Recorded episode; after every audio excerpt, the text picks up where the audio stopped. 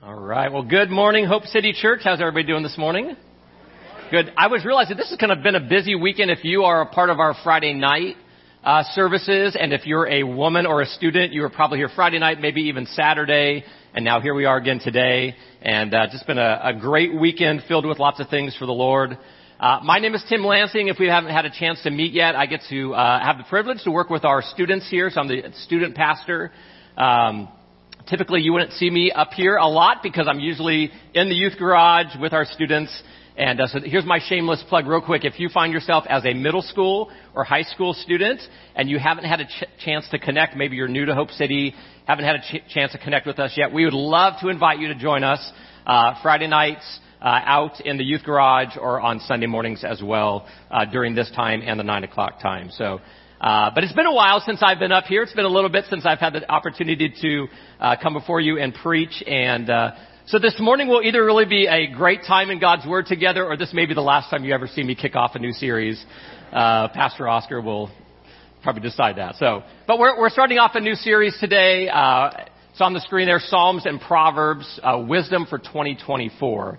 So, um, over the next three weeks, very short series, uh, over the next three weeks, we're going to be kind of going through uh, these poetic books. Uh, but they're packed full of wisdom, and we know the Bible is full of wisdom, right? We could we could look anywhere in the Bible and find the wisdom of God and apply those things to our life. But we're going to take the next three weeks, uh, our pastoral team and some of our staff, and we're going to kind of walk through uh, and really just pull out some nuggets of wisdom right? So how many of you, uh, not to put people on the spot here, how many of you have actually spent time in Psalms and Proverbs, read through it, maybe in a reading plan? Anybody gone through Psalms and Proverbs in your own kind of devotional time? So, so this may be a recap, but we wanted like, what are some nuggets of wisdom that we can pull out and in 2024 apply to our lives today? Um, now here's the deal. There are 150 chapters in Psalms right? Anybody know how many chapters are in Proverbs? 31. So where's my mathematicians out there? What's the combination of those two? 150, 31, right? Okay, I'm just checking. Everybody's awake this morning. Uh, so 181 chapters, and we're we're only spending three weeks on it. So we're barely going to scratch the surface in these two books. But really, we just want to take some time over the next couple weeks um, and, and, and really say, hey, what's the wisdom for that we can grab from these two books? So if you could do this, grab your Bibles if you haven't grabbed them already, or grab your device. Uh, if you're uh, online and at home with us, uh, please grab your Bibles as well. Join us. Uh, Psalms 27 is where we're going to be camping out this morning. Uh, and we're only going to be kind of looking at the first half of this chapter. So Psalm 27, we'll start with verse 1. Uh, if you're able to, and as you find your way there, if you'll stand with me as we read God's Word this morning. Psalm 27, starting at verse 1.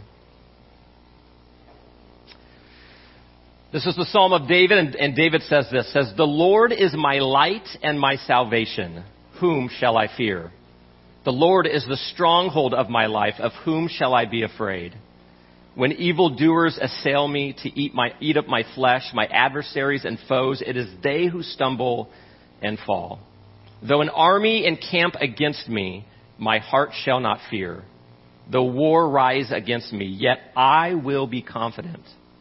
And one thing I have asked of the Lord, and that will I seek after, that I may dwell in the house of the Lord all the days of my life, to gaze upon the beauty of the Lord and to inquire in his temple. For he will hide me in his shelter in the day of trouble. He will conceal me under the cover of his tent and he will lift me high upon a rock. And now my head shall be lifted up above my enemies all around me, and I will offer in his tent sacrifices with shouts of joy, and I will sing and make melody to the Lord. God, we just say thanks uh, for your word. God, thanks for the opportunity to gather together this morning. God, thanks for the opportunity to even just set aside whatever else is going on today with football and other things God, just to set aside time where we can gather as the body of Christ. And God, whether we come here knowing you or whether we're checking this Jesus person out and we're trying to figure out what that, what a relationship with, uh, with you looks like, God, we're just grateful that we're here today. And God, may we claim the promise that David claimed here in this passage. He said, Yet I will remain confident in, in you. So, God, may we find our confidence in you as we face the, the fear all around us, as we face the world around us. God, help us do that. We pray this in your name. Amen. Well, I don't know if you guys caught that in this verse or in this passage, but three different times you see the word fear or you see the word afraid. So let's look at that real quick. So in verse 1, David starts out the psalm and he says this, says, the Lord is the light, is my light and my salvation. Whom shall I fear? Right? So all of a sudden we, we get this picture that David is either encountering fear or fear is upon him or there's been fear in his past. And this, this whole passage is about faith and fear. How do those two interact? What does that look like? And so David here says, the Lord is my light, He's my salvation, whom shall I fear? So he's asking this question, who, who do I have to fear if the Lord is my light and my salvation? And then he goes on and says, the Lord is the stronghold of my life, of whom shall I be afraid? And then if you go down to, to verse 3, he says, though an army encamp against me, my heart shall not fear. So you can tell right away that David's got this confidence in the Lord. Though there's fear and though there's things that David is encountering in his life, there's this confidence, right? Where he says, who, who do I have to fear? What shall I fear if my trust is in the Lord? And so here's what I know. Many different times in David's life, David encountered fear. David encountered being afraid. Maybe if you're thinking back through like, okay, what passages have I read about David? What stories do I know about David? you would probably recall, yeah, there was moments in David's life where he ran. There was moments in David's life where he was fearful. Like I think about the moment he had to face Goliath, right? Like it was only because the Lord went with him that he was able to do it. When David was being threatened by King Saul, right? He ran, but it was only the confidence of the Lord that allowed David to fight off that fear and to fight off the people that were coming against him. See, fear is prevalent and David encountered that fear. And it's something that I would assume, I know I have uh, encountered fear in my life. I'm assuming it's something that we've all encountered to some degree a fear of something, a fear of someone, a fear of some event uh, in our lives. So, a little group interaction this morning just to make sure that you're awake and that you're tracking here. I want you to say on the count of three, I want you to say the word fear. One, two, three. Fear. Right? So, fear uh, I want to share something this morning relating to fear. So, uh, fear has been something that I've had to battle in my own life. Uh, so I'm not up here talking about David's fear and, and, and fear in our world. Like fear has been very personal to me because fear is something that's, I feel like has often stopped me from fully serving the Lord. There's been fear in my life. So I've had a fear since I was young. Let me share, uh, I'll share a quick story with you. Um, there was a moment in, as a sixth grader and I don't know, I probably experienced some fear prior to that as a little kid. I'm sure there was fear of like, I was fearful of the dark.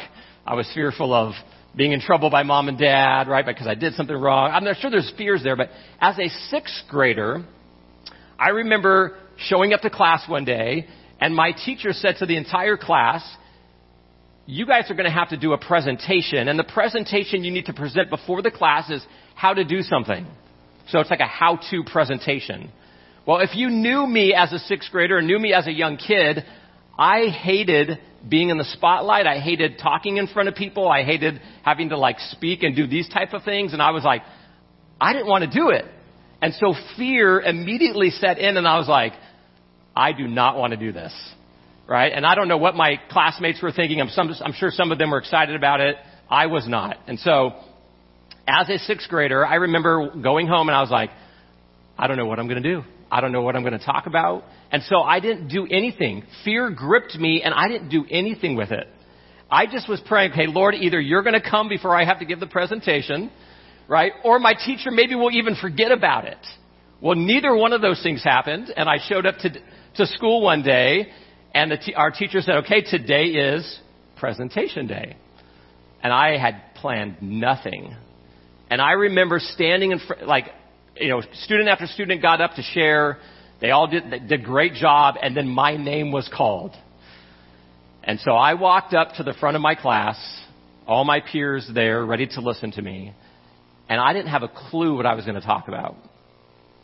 And so I remember thinking like, okay, what do I know how to do? What can I quickly just share? And so the first thing that came to my mind is said, today I'm going to teach you how to make a bed.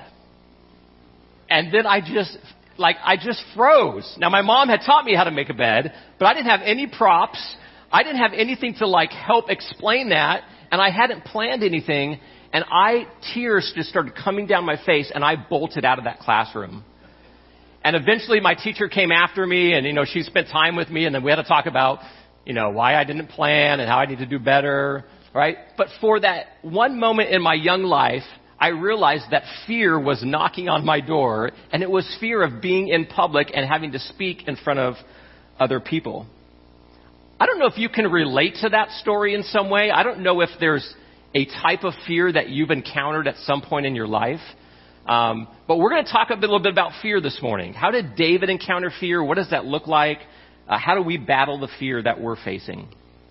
Well, here's the interesting thing: as I was researching and looking through Scripture and doing some studies on this passage and, and David and fear, here's what I discovered. Now, depending on the version of the Bible that you have, it could be a little different. But when I was looking over 367 times, and again, maybe some of your versions it could be up to 400 times, the word fear appears in Scripture. Right? So thinking back to my sixth grade self, I'm like, well, no wonder I was fearful because fear is all around us. The Bible talks about fear and how we encounter fear constantly. And so I was like, okay, well, that's good. And I realized some of the times that those, you know, 367 to 400 times that the Bible talks about fear, sometimes that fear is relating to the to, it's a little different type of fear. It's a fear or a reverence, like the fear of the Lord, right? It's a reverence or a respect, a high view of who God is in our life. But most of the time, those 400 or so encounters of fear in the Bible are talking about what David encountered, the idea of being fearful and afraid and the things that we face. Like, how do we do that? And how, how do we not be afraid as we do that? Well, as I continue to study, I realize this not only does fear appear a lot of times in the Bible, but the phrase fear not also appears 365 times in the Bible.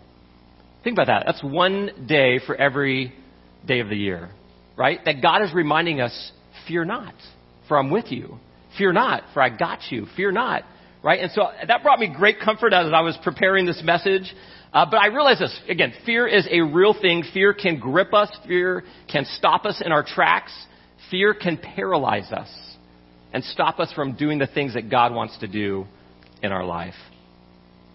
So let me kind of walk through a little bit of, of, of, things that we may be fearful of. So we'll start really simple. All right. So as a kid, I was deathly fearful and afraid of bees. Anybody like that? Anybody not like bees? Am I, I good? I'm not alone. Thank you, Lulu. Thank you, others. Right. So I, I still don't like bees. My wife would say I'm still probably fearful of bees. But I'm doing better. I actually like, I sprayed, you know, you can get those cans of spray for like wasp nests. And I actually did that. Usually I'd be like, somebody else do it. Uh, but I did that not too long ago, a couple years ago. Right? So, but, but bees have always been like a thing to me. I don't know why. I've never been stung by a bee. I don't even know the impact that they have. I just don't like them.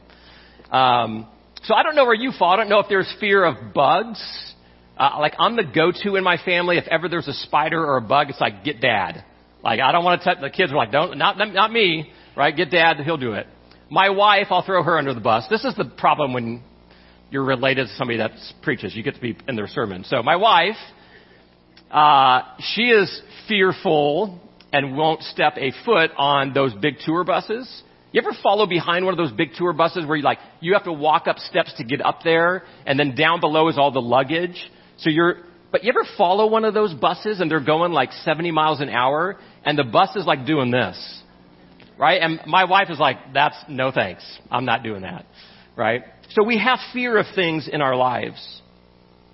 Maybe for some of us, it's the fear of losing someone. Think about this. Do you, you ever have fear of maybe losing? What, what would it be like if I lost my spouse? Do you think about that?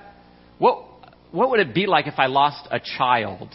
Some of you probably have experienced that, right? And, and there's a fear sometimes that sets in like, how would I live my life without this other person in it? Could, could I, could I do that? And so fear kind of sets in. Maybe it's a fear of uncertainty. Or maybe it's a fear of the unknown. Like, maybe I don't know that I'm going to have my job next week. And, and I'm fearful of that. Like, how will I provide for my family? How will I continue to pay my mortgage or my rent? Or maybe it's just like, like I don't know. Like, I'm going to jump on an airplane. I, my boss, one of my bosses one time, she says, I'm getting on an airplane and I'm deathly afraid that I won't make it to my destination. Right? That that plane is going to fall out of the sky. Those are real fears that we face. And they can have the tendency to grip us and paralyze us and keep us from doing the things God wants us to do. Maybe for some of us, it's a fear of judgment. Like, I know I need to confront that person, but I'm, fe- I'm fearful of what they're going to think about what I have to say. Right? Maybe it's a fear of, of what others will think of you. Like, I want to share my faith. I, I want to kind of reach out to that person, but I don't know how they're going to respond to me. I don't know what they're going to think about me if I do that. They're going to be like, look at that Jesus freak. Right? And so we don't do it. Or maybe it's even a fear of judgment of God. Sometimes that can stop us in our tracks. Right? If we don't have a right fear of God, uh, sometimes that can keep us from doing things that God really wants us to do. Or maybe even for some of us, it's fear of enemies. It's fear of people. It's fear of, I'm afraid to go out on the streets, maybe of Norwalk at night because it's dark and I don't know what kind of people are out there and I don't walk the streets at night. Right? Maybe that's a fear of yours. But fear is all around us.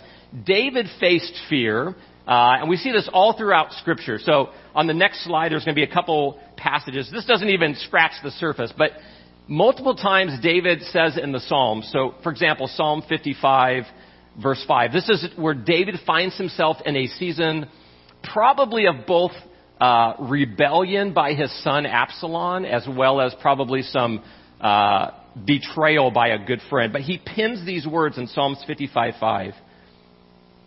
He says, Fear and trembling have come upon me. This is David speaking. This is King David. This is the man after God's own heart. And he says, Fear and trembling have come upon me, and horror has overwhelmed me. Right? It had gripped David so much, his circumstances, the things that he was encountering.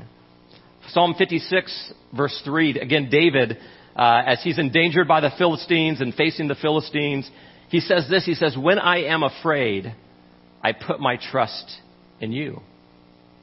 In God, whose word I praise, in God I trust, I shall not be afraid. When, what can flesh do to me? Remember, he has to remind himself, right, of God's goodness, and I don't need to be afraid because God, I put my trust in God. You'll see that as a common theme uh, throughout Scripture, but throughout the Psalms. Trust in God eliminates fear. And then in Psalms 34 4, he says, I sought the Lord. He answered me, or maybe some of your versions say he heard me, and then he delivered me from all of my fears. What a bold statement, right? I put my trust in the Lord. I sought the Lord. He answered me. He heard me, and all of my fears were taken care of. Don't you wish you could like just claim that today? Like all fears are gone, right?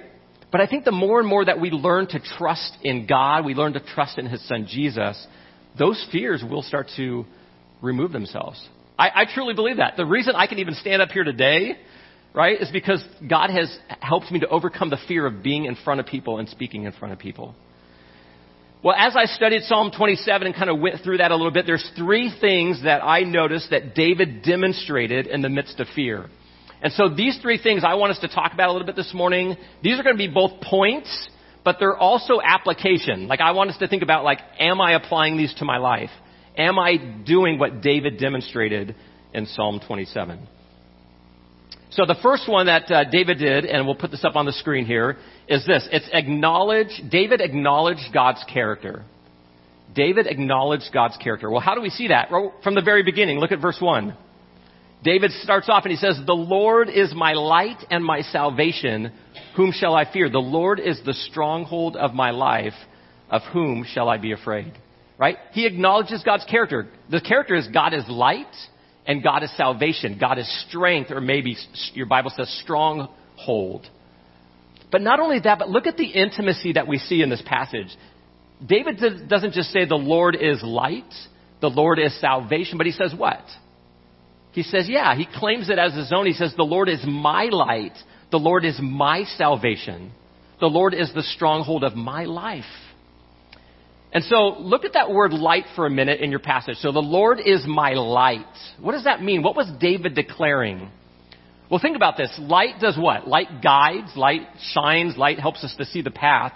David is saying to, to the Lord, Lord, you are the one that guides my steps. You are the one that helps direct my path. You are the one who is holy. And, and how does he do that? He does that by the light of his word.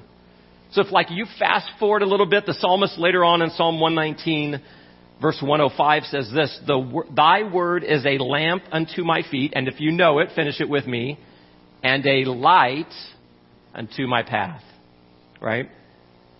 This is a picture of the beautiful uh, understanding that God is a God of redemption. He's not a God of judgment. He's not a God of, of condemnation. But God is a God of redemption, and David is claiming, You are my light. You help direct my steps. You help me know where to go and when to go, and how to do it, and how to overcome the fear that's, that's in front of me. And then he says, not only that, but he says, You're my salvation. Right? This shows and demonstrates the love of God. Like, think about this. David is being bombarded by King Saul's guys. Right? They're looking for him. David's hiding out. King Saul's after him. He's been trying to kill him, and the guys are coming after him. And David is like, I'm fearful. I need to be rescued. And so think about that. David sees God as his rescuer. Like a physical rescuer, but also a spiritual rescuer. Right? That's what this means. You're my salvation. Jesus literally came to rescue you and me from ourselves, from our sin, from the things that we've been doing in our lives that we can't we can't solve it. And Jesus came and he went to the cross willingly. It wasn't an accident, right? The Romans didn't take charge and put him up there. Like, he literally willingly laid down his life for you and for me. That's why David can claim, You are my light and my salvation. And then he goes on and says, You're my strength and my stronghold. In other words, it's a true picture of God's character on display. And David acknowledges it and he reminds us of it. So here's my question for us Where do we go when we face fear? Do, do we acknowledge God's character? Do we immediately go to God and say, God, you are light, you are salvation, you're my stronghold, you're my refuge. You're... Do we start to claim the character of God as we face that? David did. And it clearly helped him because in Psalm 27 he's saying, Whom shall I be afraid of? Whom shall I fear? Because God is my light and my salvation and my stronghold. Well, let me illustrate this a little bit. First time um, I had to give a sermon uh, was in high school. And again, in high school, I went on this missions uh, ministry trip. It used to be known as Operation Barnabas. Today it would be known as uh, Momentum Travel Teams. I actually now get to work for Momentum, which is kind of fun. Um, but I went on that trip as a high schooler, and you want to know one of the things that almost stopped me from going on that trip? I had to stand up in front of people and give a five to ten minute message or sermon. And I was fearful of that. And I was like, I don't want to do it.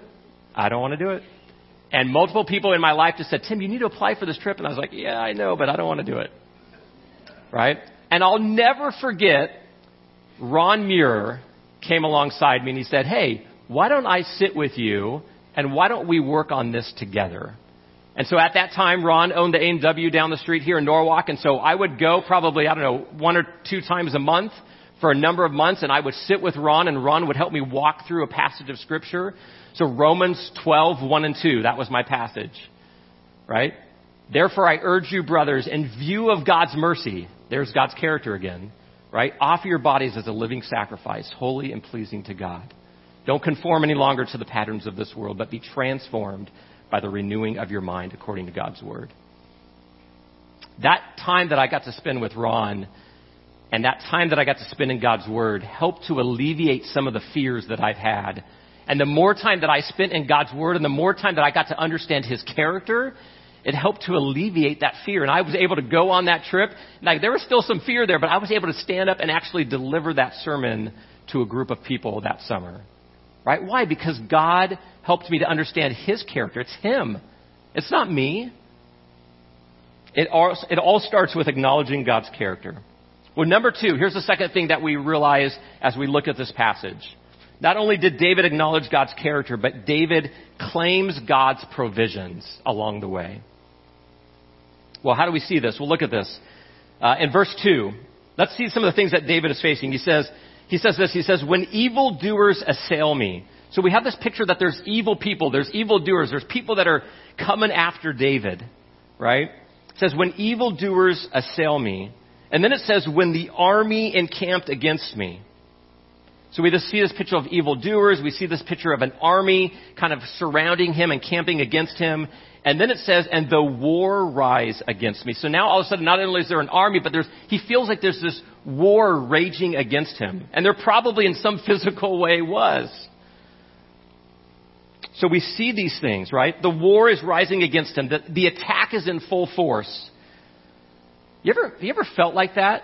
Maybe not physically, like maybe some of you have been in war and you felt the attack, but you ever felt like the emotional attack? You ever felt the spiritual attack? and you feel like you're being backed into a corner and you don't know what to do because of the situation that you're facing? Think about this. Maybe for some of us, it's in the form of our boss.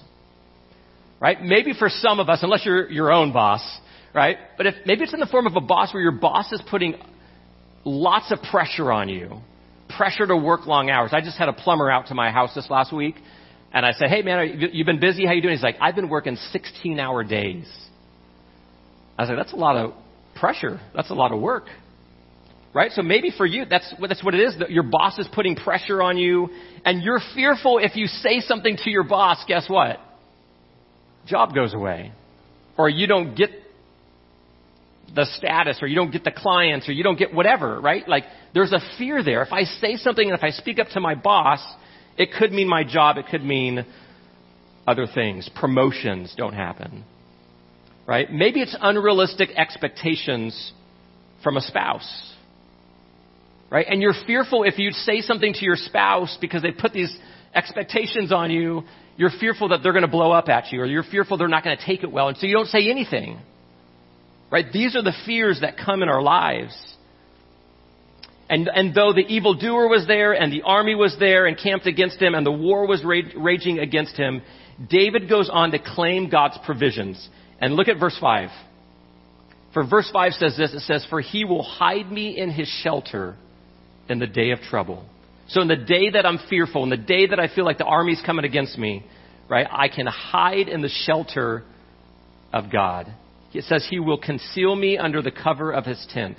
He will lift me high upon a rock. He will hide me in his shelter. Maybe, maybe your version of the Bible says, in, in his dwelling place or in his pavilion, right? But he will conceal me under the cover of his tent in the secret place of his sanctuary. In that moment where, like, I just need to be in God's presence, he says, I'm there. I'm with you. I got this. And then he says, and he'll set you high upon a rock. Well, think about this word shelter for a minute. For he will hide me in his shelter. Uh, this word shelter or pavilion or dwelling, whatever your, your version of the Bible may say, this is the same word shelter that we see uh, in the Hebrew and other places in the book of Psalms. So it doesn't just happen here. Uh, so, for example, in Psalm 32, verse 7, another psalm that David uh, uh, wrote, it says, David says this. He says, "You are my hiding place. You are a hiding place for me." That's the same word as shelter. You are my hiding place for me. You preserve me from trouble, and you surround me with shouts of deliverance. Psalm 91, 1 through 2, Moses pens these words. He says, He who dwells in the shelter of the Most High will abide in the shadow of the Almighty. And I will say to the Lord, My refuge and my fortress, my God in whom I trust. Again, we see that picture of shelter. We see that picture of God as a, a place that we can run. He's a, he's a God we can run to, and He provides that protection. Psalms 119, again, David in verse 114 says, You are my hiding place. That's again that word shelter and my shield, and I hope in your word. Do you guys see the provisions of God at work here? Do you see how God comes to David's aid and David's side and says, I got you, David. Like, you don't have to worry about this. And then here's my other question Do you see it in your own life? Do you see God's provisions at work in your life? Do you see God as a mighty fortress? Do you see God as a place of shelter? Do you see God at work in your lives when fear comes upon you? So not only does David acknowledge God's character, not only does David claim God's provisions, but David trusts God's assurance. He puts his trust in God. So God's assurance gave David freedom from fear and doubt, right? It gave him certainty when there was none. It gave him a place to say, God, like, I, I don't know why I'm facing this. I don't understand the situation around. I don't know why it's happening. But God, I put my trust in you because you've proven to be faithful in the past. And so now whom shall I fear? Whom shall I be afraid of? My heart shall not fear. Look at verse 3, Psalm, Psalm 27. Again, though the, though the army encamp against me, my heart shall not fear. Though war rise against me, and he says these words, he says, yet, even though all these things are happening, he says, yet I will be what? I will be confident. Confident in himself? no way. Right? Confident in the light and the salvation and the stronghold of God. Look further down, uh, verses 5 and 6 again, we see this picture of how can, how can he trust in God's assurance? Well, verse 5 and 6 says, For he will hide me in his shelter. It's a promise. Right? He will hide me in his shelter. And I believe David says these words because he's already experienced the shelter of God in his life. Right? So he says, He will hide me in his shelter in the day of trouble. He will conceal me under the cover of his tent, and he will lift me high upon a rock. And now my head shall be lifted up right? There's the assurance of God. He will lift me up. I think there's two things. You ever walk around with your head down? Like people do it all the time, right? But I think there's two things that really get our, our physical body down, and it's fear and shame. Right? But it's here, the scripture says, if we put our trust and our faith in God, it says He will lift you up above all your enemies, and though they're around you, He says, I will offer in His tent sacrifices with shouts and joy, and I will sing and make melody to the Lord. Look at these uh, passages. Proverbs 29, 25. I think they'll be up there on the screen. It says, The fear of man lays a snare, but whoever trusts in the Lord is safe. Again, we see the assurance of God when we put our trust in Him. Isaiah 41, I love this passage, one of my favorite Isaiah passages. Uh, Isaiah 41, 8 through 10. Look at the assurance or the confidence that God gives to His people here.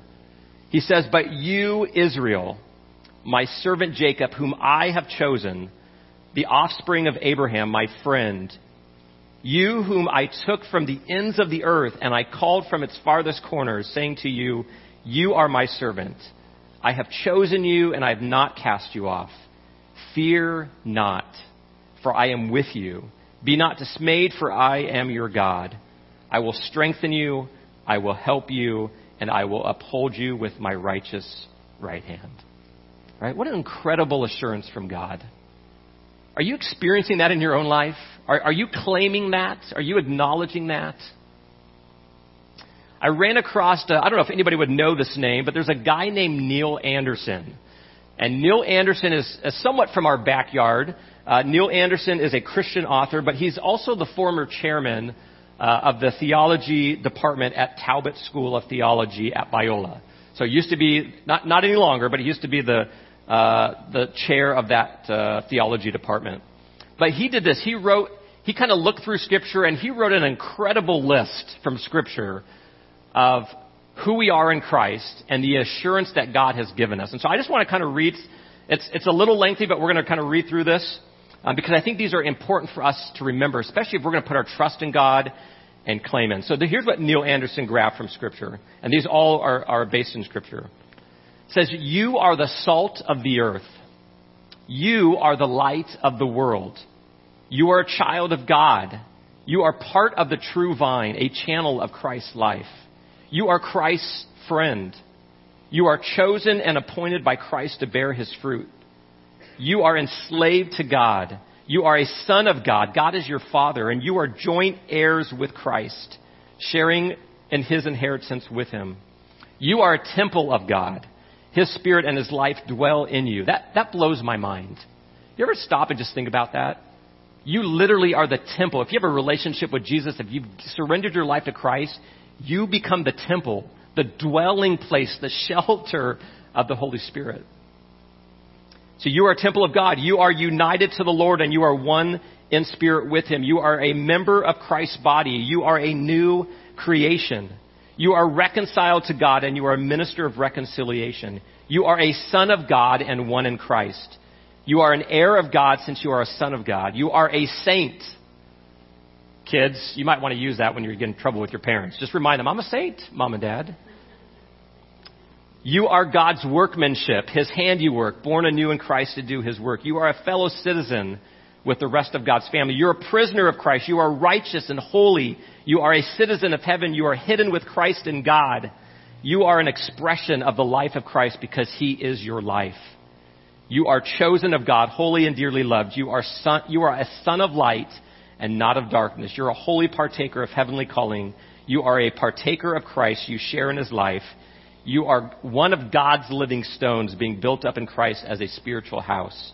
You are an alien and a stranger in this world in which you temporarily live, and you are an enemy of the devil. But you are a child of God and you resemble Christ and you are a, and you are born of God and the evil one cannot touch you. You have been justified, forgiven, made righteous. You died with Christ and died to the power of sin's rule over life. You are free forever from condemnation. You have been bought with a price. You are not your own. You belong to God. And you have been established, anointed, and sealed by God in Christ. Those are the assurances. I don't know where all of you are at in your relationship with Christ. I know many of you. But if you don't have a relationship with Jesus, this is the assurance that God gives you. God says, if you put your trust in me, these things become true in your life. And David knew that and David claimed that. Well, no wonder David can say at the end of verse 3, yet I will be confident, right? He says, I will be confident. Well, I love this. Here's what I want you to do. Uh, grab your Bibles and turn to uh, 2 Timothy. We're going to kind of camp out just for a few minutes in this passage uh, as we, as we uh, round up here. Uh, 2 Timothy chapter 1. And as you're finding your way to 2 Timothy chapter 1, let me just give you a little bit of background. 2 Timothy chapter 1 is where you want to land. Find your way to verse 5. But this is, I love this. This is Paul's address to Timothy. And uh, Paul met Timothy during Paul's second missionary journey. So if you know the story of Paul, Paul went on a, couple different missionary journeys uh, after coming to know Christ and surrendering his life to him. So Paul runs across this young man named Timothy. Um, and at the time of writing Second Timothy or this letter to Timothy, Paul now finds himself for the second time under Roman imprisonment. Now, the first time, he had a little bit of freedom under the Roman imprisonment. So he was under house arrest, probably had one of those, like, I don't know, it's not cool, but he had one of those cool ankle bracelets on, right? Sporting one of the ankle bracelets. He had freedom to kind of be walking around a little bit and engaging with people. But this time around, in the second Roman imprisonment, I think the picture is completely different. Um, most likely, he's in a dark, cold cell by himself, not engaging much with other people. And I have to imagine Paul is thinking, my time is coming near, right? Jesus is calling me home. Uh, the, the pressure of the world is coming down on me. And he, and he has to pass this baton on to uh, Timothy. So let's read uh, 2 Timothy chapter 1, 5, just a few verses, 5 through 7. So Paul says this to Timothy. He says, I'm reminded of your sincere faith a faith that dwelt first in your grandmother Lois and your mother Eunice, and now I am sure dwells in you as well. And for this reason, I remind you, Timothy, to fan into flame the gift of God, which is in you through the laying on of my hands. For God gave us a spirit not of fear, but of power and love and self control. Right? Paul says to, to Timothy, he says this, he says, Look, I see your faith right? It's genuine. It's sincere. He's like, I'm not questioning your faith. He says, I saw it in your grandmother. I saw it in your mother. I know it's in you. I know it's genuine. I know it's there.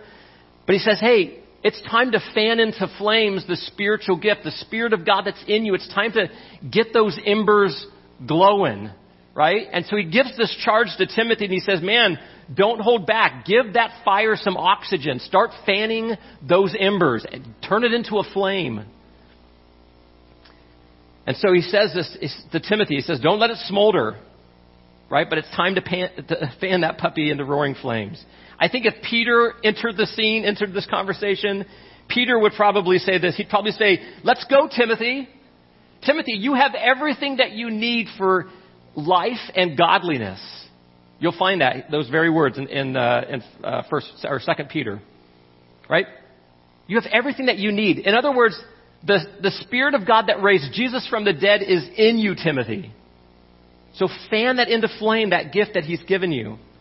And then Paul says this to Timothy at the very end. He says, For God gave us a spirit, not of fear, and some of your Bibles may say fear and timidity, right? He didn't give us a spirit of fear and timidity, but of power and love and self control.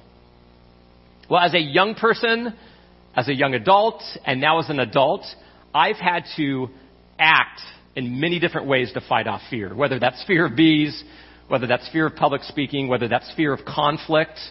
Uh, I'm not a big conflict person. I don't like conflict, right? But God has taught me how to acknowledge His character, how to claim His provisions, and how to trust in His assurance. And that's given me uh, the ability. I feel like lately in my life, there's been moments where like I would usually run from conflict. And God is now giving me the confidence to say, no, don't run from conflict, address conflict, work out conflict. And so the only way that happens in our, li- in our lives is if we act. ACT. Acknowledge, claim, and trust. Here's what I realize. Fear, I said this at the very beginning, fear freezes us. It paralyzes us. It stops us in our tracks. And it stops us from showing true love. It stops us from speaking truth to others. And I would say this to us this morning, church. God did not put the spirit of fear and timidity in us. That's not from God. The scripture says it. I'm not making this up. Right? The scripture says it. It's, God doesn't give us a, spi- a spirit of fear and timidity, but He gives us power and love and self control. Well, here, real quick, as we wrap this up, here's what fear and timidity do to us it makes us play the what if game. Anybody know what I mean? It makes us play the what if game. Well, let, let me give you, some of you know, but let me give you some examples. I know I should be vocal about my faith. So if you have a relationship with Christ this morning, God says you are now an ambassador of mine. You now get the privilege to go out and represent Christ to the world. And so I know I've been given a call on my life to talk about my faith.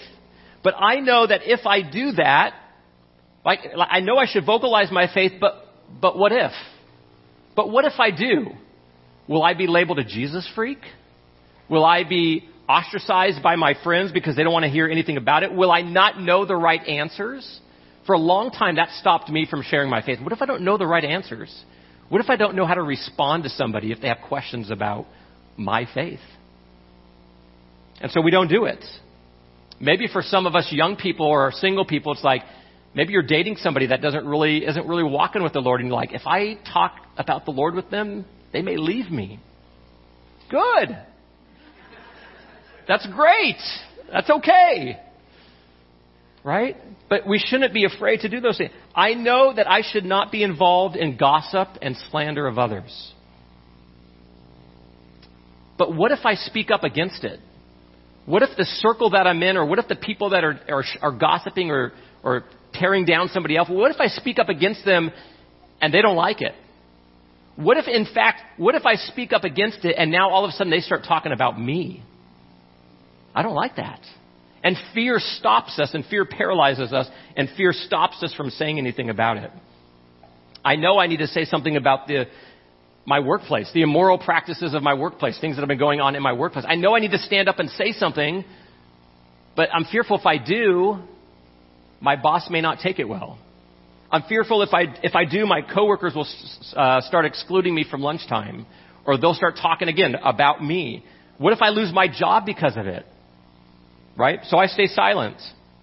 And fear wins. What about this? What about I know I need to turn from my addictions?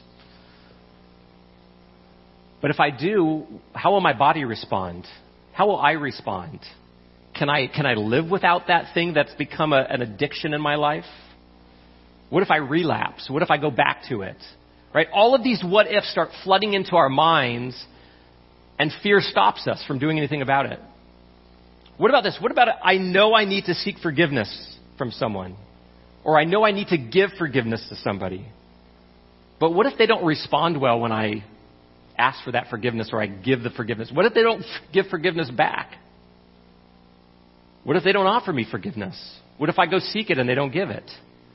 And so this what if game stops us from doing anything. And I think if Paul were with us today, he would say that's not the life that God's calling you to. Don't let fear stop you. Don't let fear paralyze you. God doesn't give us a spirit of fear and timidity, but of power and love and self control. Catch this. Sometimes the most loving thing we can do for someone is speak truth to them. That's not easy. But sometimes the most loving thing we can do for someone is speak truth to them. So maybe it's, maybe you have a family member that you know like they're just out of control, right? Or they do things, their attitude, their, how they respond to things, and you're like, man, someone needs to say something to them. But nobody wants to address it, right? And you're just like, eh, they just, it is what it is. They, they are who they are. No. Love, this whole idea of loving Christ is I love you enough to come alongside you out of love and bring it up. Right? Because I love you. I'm not going to sweep it under the rug anymore. Or maybe you know that God's calling you to serve Him in some way. Maybe you felt this nudge from God and God's like, hey, I really want you to do this. Tim, I really want you to go on this mission trip as a high schooler. I don't know. Right? And maybe you feel that nudge, God saying, hey, I want you to do this. But there's fear, and fear is stopping you from doing that. Can I be honest with you? Six, six years ago, I got an offer to leave my full time banking job and go into full time ministry with Momentum Ministry Partners. And fear started knocking on my door. And, and I started playing the what if game. Well, what if you do this, Tim? Because if I did this, I'd have to raise my own support. The salary isn't there. So you'd have to go out, Tim, you have to go out and raise your support. What if I don't raise all of my support? What, what if people start giving but then they stop? What, what, what if I can't provide for my family any longer? Right? And all of these fears start flooding in. And I just think that, what if I would have allowed the fear to win? Because here's the thing that I know. I, I did come on staff with Momentum Ministry Partners.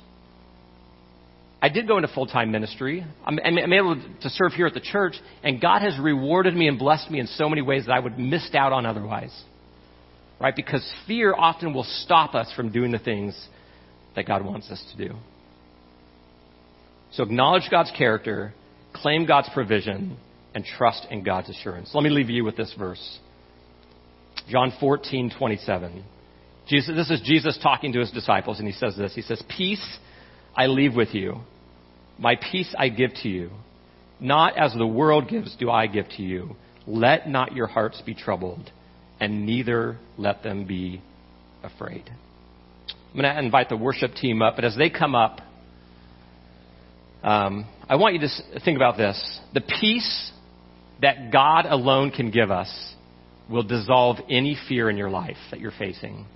Just like David was able to say in Psalm 34, I sought the Lord, He heard me, and all of my fears were taken care of. I don't know what fears you're facing this morning. I don't know what fears you've been battling in your life. I don't know how fear has stopped you or paralyzed you or stopped you from doing things. But if there's fear in your life, I want to encourage you. Number one, acknowledge God's character. Go before the Lord, claim His promises, claim who He is, His provisions, and then I want to say, put your trust in God. Maybe some of us have put our trust in God. We're like a Timothy. We're like, yeah, I have faith, but I've been holding back. And maybe there's other of us that like, I've never put my faith in Jesus. I've never done that. And I would encourage you, put your faith in Jesus today. Make a declaration today.